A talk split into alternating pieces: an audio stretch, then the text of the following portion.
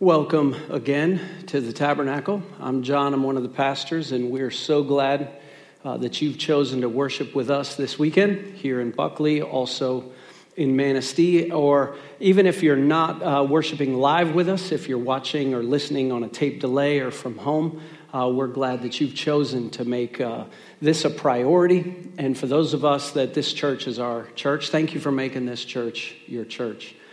Just a quick word before we get uh, going. Um, I want to make it clear that uh, this space, if, if we haven't already made it clear, this space is here and in Manistee. For those that want to wear a mask, you are perfectly okay wearing a mask. Uh, there's a reason we've asked our volunteers to continue to wear masks. Uh, that's to promote the safety as they're seeing multiple groups come in and out at both locations. But we don't want to give you the impression that just because a lot of people don't, that if you do, people are going to look at you funny. Uh, the good news is if they look at you funny, you have a mask on, and so they don't know it's you, right? So, uh, yeah. So we're in our series um, in 1 Samuel, and uh, one more word before we get going. We're in 1 Samuel chapter 8. If you have a Bible or uh, you have the Bible on a device, if you want to go ahead and get it open and get it ready, hopefully many of you have been able to read ahead. I want to point something out that I'm asked frequently. I just want to answer it um, for everyone. This, this weekend in 1 Samuel chapter 8, the title of the message is Give Us a King. Give Us a King.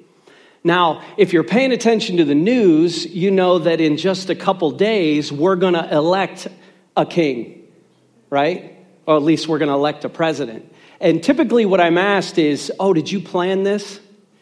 And I can honestly say that although I knew this was coming, I didn't realize that the exact weekend before election day would be the title of the message, Give Us a King.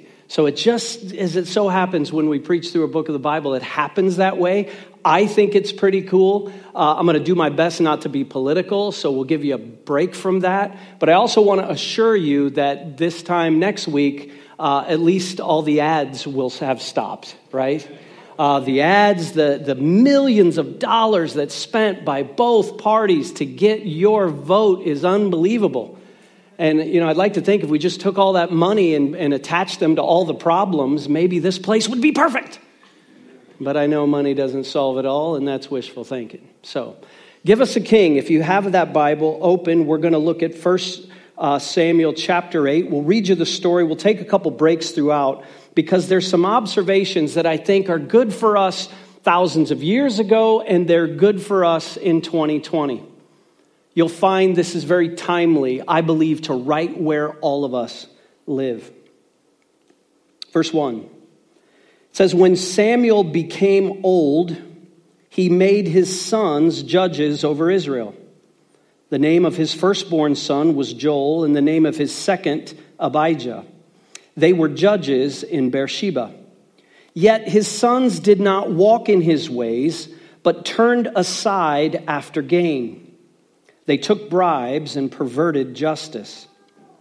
Then all the elders of Israel gathered together and came to Samuel at Ramah and said to him, Behold, you are old. I like that. They're just pointing out the obvious. Behold, you're old. Uh, that made me giggle. All right. Behold, you are old, and your sons do not walk in your ways. Now appoint for us a king to judge us like all the nations. But the thing displeased Samuel when they said, Give us a king to judge us. And Samuel prayed to the Lord. And the Lord said to Samuel, Obey the voice of the people in all that they say to you, for they have not rejected you, but they have rejected me from being king over them. According to all the deeds that they have done, from the day I brought them up out of Egypt, even to this day, forsaking me and serving other gods, so they are also doing to you. Now then, obey their voice, only you shall solemnly warn them and show them the ways of the king who shall reign over them. So we'll pause right there and put a little context to it. Remember, these are God's people, and these people have a king, namely God Himself. God had led them out of captivity. He was faithful to his promises to their forefathers. He had been among them, their people, guiding them uh, with, a, with a pillar of cloud by day and a pillar of fire by night. He had provided for them. Even when they were faithless and chased after other gods coming into the promised land, he always raised up leaders in the form of judges, not kings. There's a difference. And if they were faithful to him, worshiping him and him alone, and not worshiping other idols, they had his leadership, they had his provision, they had his protection. And he let them learn their lessons when they chased after other gods then they would face the consequences. But he would always raise up a judge, a judge like Gideon, a judge like Samson or Deborah, a judge like Samuel to lead them back. And where we left the story last weekend was they'd just learned the lesson again. They had repented of their idols, all these foreign gods. They'd repented of, of worshiping and serving other gods. They'd come back to the Lord. They'd repented, and God had showed up and had thundered against their enemies. And now we assume that time has passed again, and they are worried about the succession plan. And the succession plan begins the way most succession plans should begin, right? You're old. You're old. You're not going to be here forever, bro. Now appoint for us a king. Now there was another situation, and I don't want to talk about that really that much this weekend because we would only be speculating, but it says that Samuel had appointed his sons as judges. Now, they're not at the same level as Samuel is in their authority, but uh, he, he trusted some form of leadership to his sons. But his sons, they're on the take. They're accepting bribes. They're perverting justice. They're not right under his care. And, and if you remember, just a few weeks ago, we, we preached a message where we were talking about the fact that God has no grandchildren. The fact that you're a Christian, a follower of Jesus, the, the, the fact that you're a worshiper of God and God alone, there's no guarantees for your children. And there's no guarantee for your children's children. We all have to come to God the same way. We bow the knee, we surrender our lives, we ask Christ to be Lord of it. God has children, but He has no grandchildren. We don't get in the family because mom is faithful. We don't get in the family of God because dad is faithful or because we grew up in it and then we kind of graduate out of it. And it's the same thing with Samuel. His sons did not walk in his ways. And so they say, You're old, your sons are on the take, give us a king. And as I read, this doesn't make Samuel very happy. And he does what a godly man should do when he's displeased. He goes directly to God and he says, What do I do? These people want a king. This has displeased me.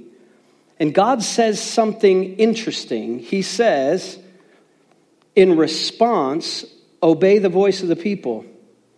They have not rejected you, they've rejected me. Now that's interesting because if you know your Bible history, and even if you don't, I'm going to tell you, we knew that a king was going to be coming. When God first spoke to Father Abraham, right, the father of this nation, he said kings would come from your lineage.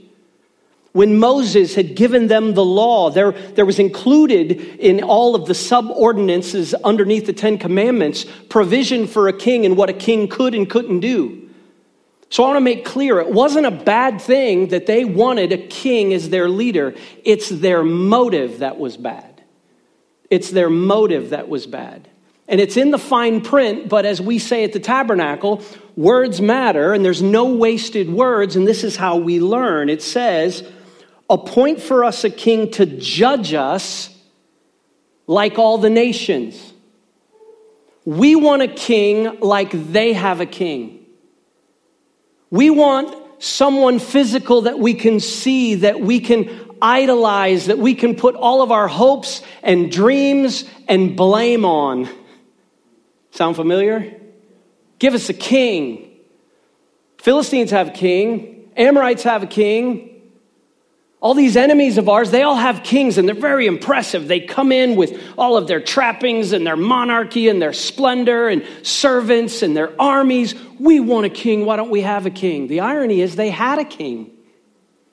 They had the King of Kings. But now they're saying to Samuel and to God, we don't want his authority. We don't want to be unique. Essentially, they're saying we don't want to be God's people. We want to be like everyone else. They wanted to conform. And that's a big deal. Wanting to conform.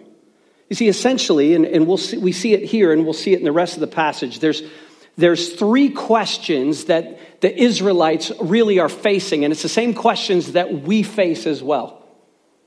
And here's the first one in black and white for me either conform to the world or conform to God. That's what they were faced with. They could either conform to the world's way of governing, the world's way of existing, the world's image, the world's values, the world's expectations, or they could continue to conform to God. And they didn't want to conform to God, they wanted to conform to the world. Give us a king. Like everyone else has a king, we don't have a king, we want a king. And it's the same question for us. It doesn't matter if you're a little kid, if you're an old kid, if you're a married kid, divorced kid. This pressure to conform is real, isn't it? There's a pressure, a constant pressure. Am I going to be the way God wants me to be, or am I going to be the way the world wants me to be? Am I going to fit in with God, or am I going to fit in with these people? Am I going to fit in with God's culture or am I going to be rushed along by the culture that's around me? Friends, this is not just an issue for little kids. You know, when you send your kids off to school and you're like, remember, you know, uh, don't do anything that wouldn't make your daddy proud, or remember the family that you're from, or remember the school. You know, it, it isn't just for kids because the thing is with kids is we grow up and we just get more wrinkly we get more wrinkly and the stakes get higher. And man, I tell you, I'm, I'm, I'm a pastor, but I, I mean, I'm a man first. Pastor's my job. I'm a man, and the world is so attractive. The things that they have, the stuff that seems to bring joy and happiness to them. Man, sometimes I just wish I could have those things. This pressure to conform, the pressure to fit in, is a powerful, powerful force. And not fitting in, you pay a horrible price. You pay a horrible price. So, I've said before, one of the greatest things about preaching is I get to have therapy right here. this past summer, uh, our family, we were driving um, downstate. In fact, we were in Indiana and we were coming back through. We took an alternate route. I can't remember why. Construction's not important. But we found ourselves getting gas in northern Indiana in a town called Plymouth. Now, Plymouth is 20 minutes south of South Bend, and Plymouth is a big deal in my life because it was the first American city that I can really remember and have a lot of memories associated with living in. So I came home with my family from the mission field, having spent most of my years in Port au Prince, Haiti, until I was going into ninth grade which is already a horrible year, right? Along with seventh and eighth and tenth for that matter. Oh, sorry, that's too much therapy. So it's ninth grade. You're already with a bunch of students going from junior high to senior high, and Plymouth High School was a big high school.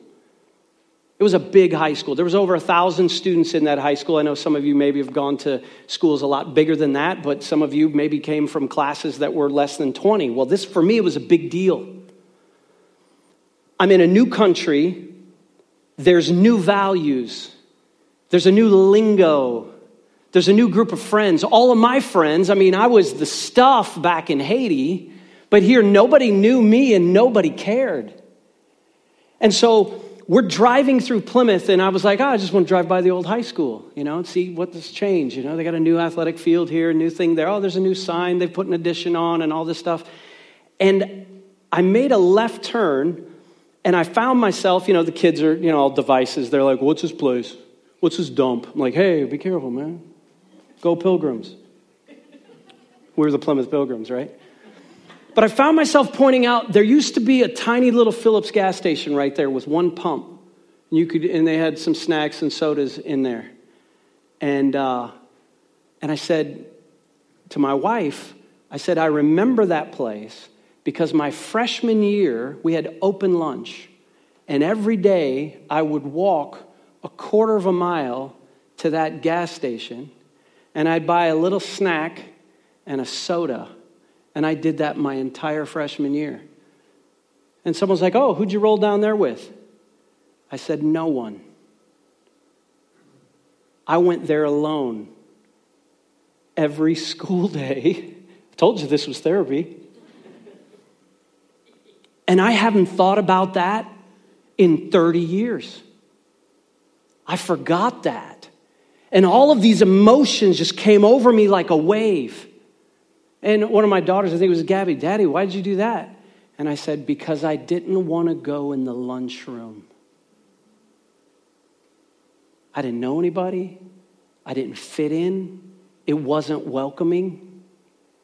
And there was a whole bunch of issues. I mean, I didn't spend that, my next four years of high school that way. I conquered that place.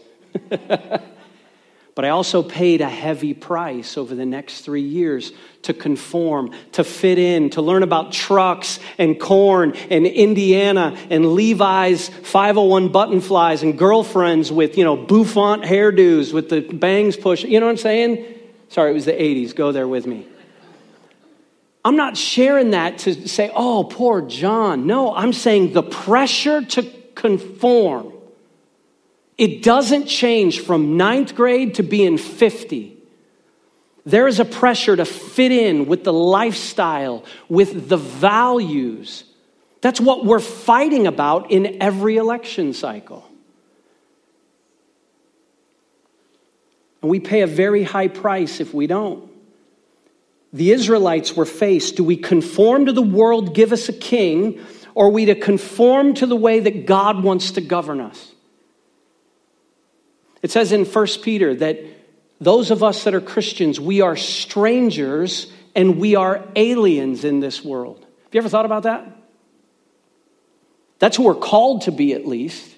But I wonder how many times people outside the church see no any, or they don't see any difference between those outside or inside the church? How we spend our time how we spend our money what we value the most how we talk how we do business deals right? I was just listening to a friend this week talking about uh, another dude in the same line of work that he is and he's like man that guy that, that's shady what he's doing and I know that guy's a Christian. Do we conform to the world or conform to God? It says in uh, Romans chapter 12, one of my favorite passages to quote, Romans 12, verses 1 and 2. Paul says, he goes, I appeal to you, therefore, brothers, by the mercies of God, to present your bodies as a living sacrifice, holy and acceptable to God, which is your spiritual worship. Do not be conformed to this world, but be transformed by the renewal of your mind, that by testing you may discern what is the will of God and what is good and acceptable and perfect. The reason this displeased Samuel is because they wanted to be like the world. And it's the same desire many of us wrestle with all the time. Will I conform to the world or conform to God? Back to the story. Verse 10 says So Samuel told all the words of the Lord to the people who were asking for a king from him. He said, These will be the ways of the king who will reign over you. Remember, God said, Okay, we're going to give him a king, give him what they want, but I want you to warn them what this means. So he goes, These will be the ways of the king who will reign over you. He will take your sons and appoint them to his chariots and to be his horsemen and to run before his chariots. And he will appoint for himself commanders of thousands and commanders of fifties, and some to plow his ground and to reap his harvest, and to make his implements of war and the equipment of his chariots. He will take your daughters to be perfumers and cooks and bakers. He will take the best of your fields and vineyards and olive orchards and give them to his servants he will take the tenth of your grain and of your vineyards and give it to his officers and to his servants. He will take your male servants and female servants and the best of your young men and your donkeys and put them to his work. He will take the tenth of your flocks, and you shall be his slaves. And in that day you will cry out because of your king, whom you have chosen for yourselves. But the Lord will not answer you in that day. Now, this is stark, and I, I, don't know if you caught the emphasis there of, of what he was saying. Okay, fine, you want a king, you're going to get a king, but here's the warning that comes with a king he's going to take, he's going to take, he's going to take, he's going to take, he's going to take, he's going to take. Six times he says he's going to be a taker. He's going to take from you. He'll take your sons, he'll take your daughters, he'll take your best, he'll take your servants, he'll take your livestock. He's going to take a tenth of everything.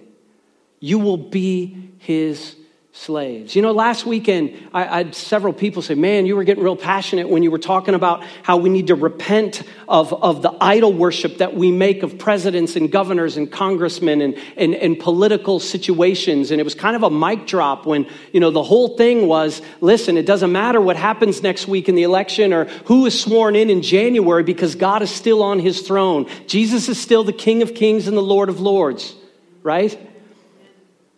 This is why it isn't so it's like, you know, Jesus is bowed up and being Mr. Macho. It's because Jesus is king and earthly kings, no matter how good of a king you think he or she's going to be, I guess I would make her a queen. Sinful people are takers. All of them. God is a giver. God is a giver. Now, I know some of us might say, well, yeah, well, then why do we take an offering? Eh, we're thinking small right now. There's a difference. You can outgive an earthly government with your taxes, your sons, your daughters, your servants, your livestock, your grain, you name it. You can outgive the local government and the state and the national. You can. That's why we're so passionate about politics. You know who you can't outgive? God. When we give to God, it's a pittance in comparison to what He's given us. Essentially, what Samuel is saying is this earthly king that you want. Here's the second question that we're faced with Will I serve the world or will I serve God? Am I going to serve the world? If you want to conform to the world, you will serve the world. In the words of the great Bob Dylan, you gotta serve somebody and you will. That which you make your God, that which is your highest value, that is what you will serve with your time, with your energy, with your treasure, your talent, everything that you are. And I could go back to the Plymouth High School days to say, oh man, that was a long year walking, uh, you know, alone at lunchtime, so desperate to fit in and to conform, and I didn't. But I paid the price the next three years. I did whatever it took to conform, to fit in. And it wasn't until I got to college that I realized, man, I was serving the wrong master. I was serving the gods of image, the gods of stuff, the gods of accomplishment, the gods of reputation, the idols that we make in order to look good and be the homecoming court person. Oh, I paid that price. I paid that price. Essentially, he's saying, Oh, yeah, you, you'll get a king, but he's going to he's going to take. He's going to take. You see, the world is all about self. Have you noticed that? And again, I keep using politics because it's so easy. It's like low hanging fruit. They get up there and everyone promises us everything. This is what I'm going to give you. This is what I'm going to give your family. This is what you're going to have for your kids. This is what going to have your health care. This is going to have for your safety. All of this stuff, none of them can come through. None of them can come through to the extent that we'd like to think that they could come through or that they'd like to think that they can come through. Only God can promise some of the things that they're promising. Either candidate or candidates on either side, if they could promise everything that they said that they promise us, none of us would ever die or have a bad day. The only thing they haven't said is, is that they can control the weather. But you know what? They're trying to do it now, aren't they? You know what? We're going to reduce emissions and we're going to save the planet and save the world. I still believe God will come for his earth in his own good time. But that's the question. Are we going to serve the world or are we going to serve God? Jesus, the very words of Jesus, the King of Kings, in Matthew chapter 20. Remember what he said when he came? They were talking about his kingship, and he said, The Son of Man, referring to himself, did not come to be served, but to serve and give his life a ransom for many. This is the difference between serving the world or serving God. When you serve God, yeah, you may give your offering. Yeah, you may serve in a ministry. Yeah, you may, it may cost you to serve God, but you'll never, ever, ever outgive God. What we receive in return, in peace, in joy, in life everlasting, in forgiveness of my past, my present, and my future. How do you outgive that? Trump can't do that. Biden can't do that. But Christ can. Christ can.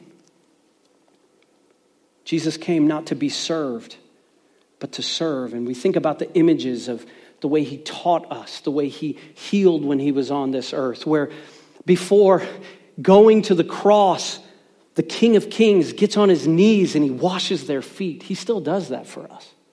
Do you believe that? Do you believe that? This is the servant king. So we see Samuel, he warns them. Verse 19.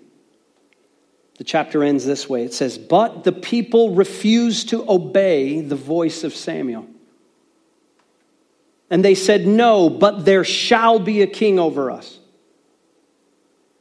that we also may be like all the nations, and that our king may judge us and go out before us and fight our battles. Hadn't God done that already for them? Didn't he go before them? Didn't he fight their battle? In chapter 7, he fought their battle with, with just thunder. Verse 21 And when Samuel had heard all the words of the people, he repeated them in the ears of the Lord. And the Lord said to Samuel, Obey their voice and make them a king. Samuel then said to the men of Israel, Go every man to his city. I, I, I kind of like that. They're having this big showdown. You're old, your sons are corrupt, give us a king. No, you don't want a king. Yes, we want a king. We want to be like everybody else. God, they want a king. This is bad. They haven't rejected you. They've rejected me. Tell them, warn, warn them. He's going to take, take, take, take, six different takes. And then he goes, Fine. They refuse to obey his voice, and like petulant children, they go, We shall have a king. We're going to get what we want. Give us a king, someone that'll fight our battles so we can be like everybody else. Here's, a, here's the interesting thing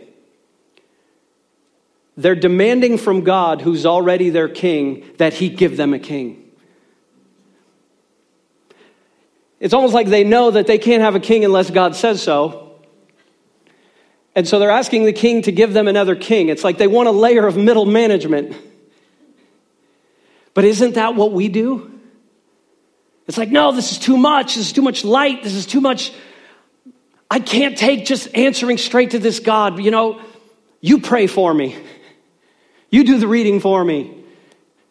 Somebody that we can relate to. We need middle management. We demand it. And so the king decides to give them a king. But even then, I, I, I don't know. Maybe it's theology geek in me, but I love what it says in verse 22. The Lord said to Samuel, Obey their voice and make them a king. So Samuel says to the men of Israel, All right, fine, go home.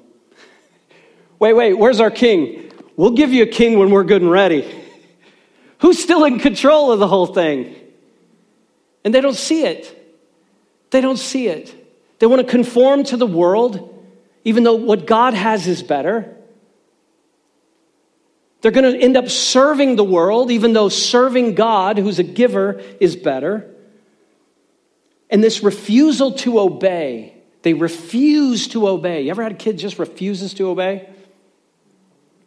Yeah. We could open up a whole conversation about discipline. Problem with kids these days, I won't finish that, but they refuse to obey.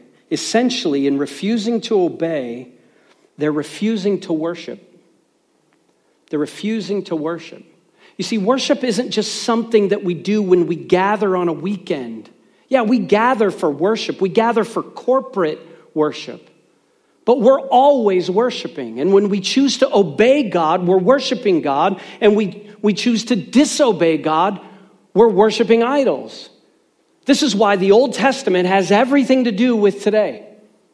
Same people, they haven't changed in thousands of years. And this God that never changes, He's trying to transform us by renewing our minds and show us these questions. It's not just conform to the world or conform to God, serve the world or serve God. In this part, what I wrote down is we can worship the world or choose to worship God. Those are our options. We can worship the world, try to be like the world, dress like the world, sound like the world, fit in like the world, value what the world values, spend our time the way the world spends their time. And like I said at the beginning, it's not just for our kids. The same pressure in a ninth grade lunchroom is the same pressure on a salesman. The same pressure on a salesman is the same pressure in a PTO meeting. It's the same pressure on Facebook and Twitter and InstaFace or whatever the kids are on now, TikTok. Isn't it interesting? There's a, there's, a, there's a whole group of people whose job is called influencer, right? And I don't, there was one of these people, and when all the kids were home recently, you know, they were all looking at their devices, and one of my daughters was like, Oh, look at this. Can you believe that? And da da da, and she's this. And, you know, and I was like, What's that girl's job? She doesn't have a job. You know what she does? She takes selfies and gets paid a ton of money to influence your daughters and my daughters and everyone else into feeling really, really bad about themselves because they don't have the same kind of duck lips.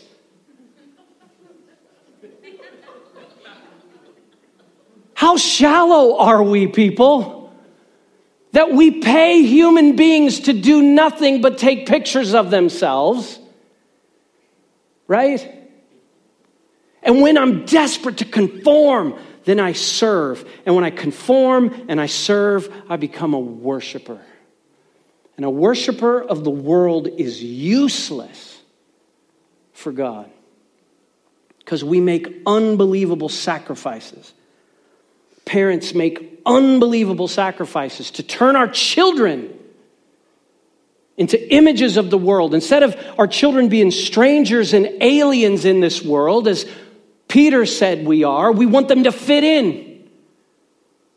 And I'm not just talking about with our style and our fashion. I was just reading a news article this week about families in the Northeast. And I don't want to rip on families in the Northeast because we could translate the same thing to the Midwest or the West or anywhere else but they're spending tens of thousands of dollars for their kids to be really, really good at obscure sports that nobody plays. No normal people, at least, right? Like fencing. Because you never know when there's to be a duel and you need a sword. But if you spend tens of thousands of dollars in the Northeast so your kid gets good at fencing, maybe he can go to an Ivy League school. And, and, and, the, and the thing in here was COVID has ruined the fencing season, and now my kid might have to go to Ohio State. Well, for some of you, that is sad, but your kid gets to go to college, man. And whether it's jai or lacrosse or tiddlywinks, we work hard to conform and to serve. What did it say in Romans 12? We're called to obey God, which means offering our bodies as living sacrifices, the same way Jesus offered his body as a sacrifice for us. We get to do that in response. The problem is, is I don't know about you, but for me, I keep crawling up on the altar and this living sacrifice keeps crawling off. But those are the questions we're faced with. Who will you conform to? Who will you serve? Who is it that you're desperate to be like? What is it that you think is going to bring you happiness and joy? If it's anything other than God, it's going to let you down. So we can choose to worship the world or we can choose to worship God. And I'll tell you, one of those will never let you down. One of those cannot be lost, cannot be killed, cannot be destroyed. Jesus conquered Satan, sin, and death through his resurrection. He sat down at the right hand of the throne of God after his ascension. He reigns today. And one day he's coming back for his people. And his people are those who didn't conform, they chose to not bow the knee. In the everyday ways that we live our lives, that chose to, yeah, I'll take the long walk to the convenience store because this lunchroom I'm not going to conform. Those that chose to serve Him rather than the world. Those who chose to be worshipers of the only true God.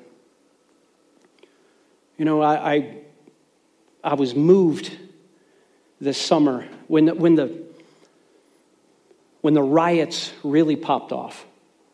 And that was so hard. And this is not political. Don't make your little political judgments about this. But there was a lot of pressure with the race riots and the, and the protests and people marching. And, and cities in the United States were on fire. It was like the 60s again, right?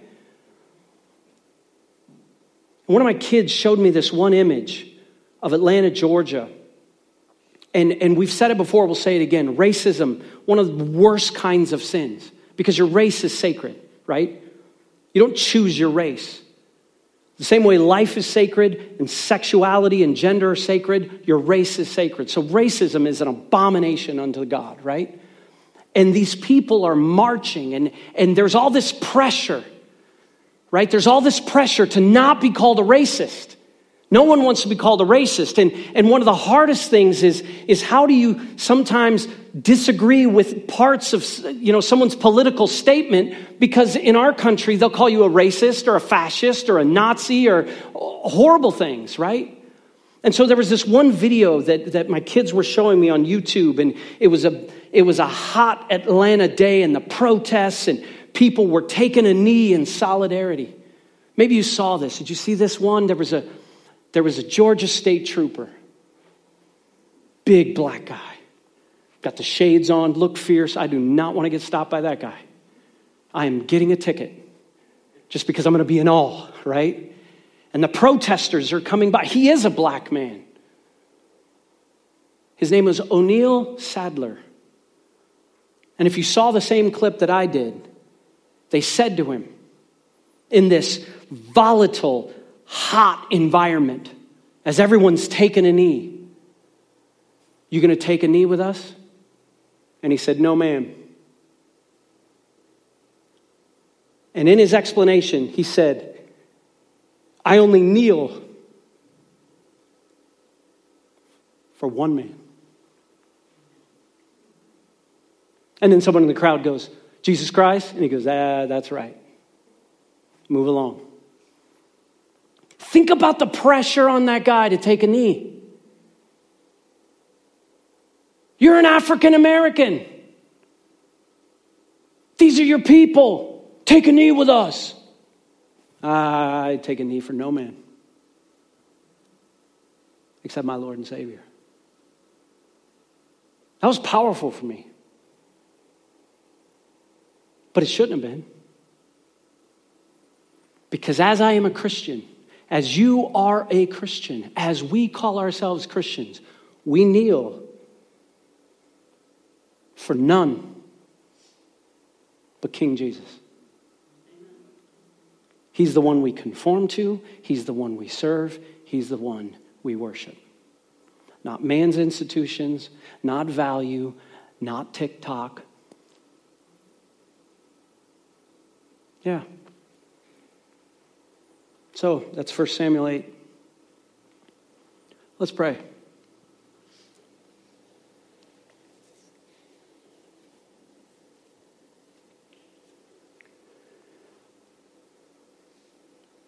Lord, the pressure in this fallen world is so great to be like, fit in, blend in, conform.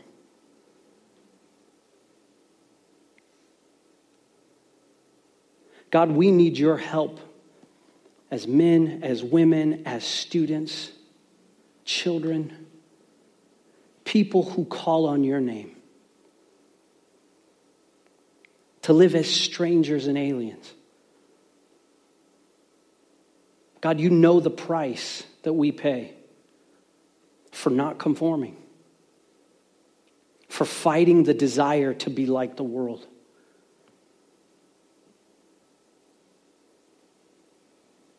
God, we need your grace. We need your wisdom. We need your strength. To be salt and light, but to be decidedly different. Thank you that you're a good king that always outgives. And would you help us to trust you with that? And it's in the King of Kings' name, Jesus the Christ, that we pray. Amen.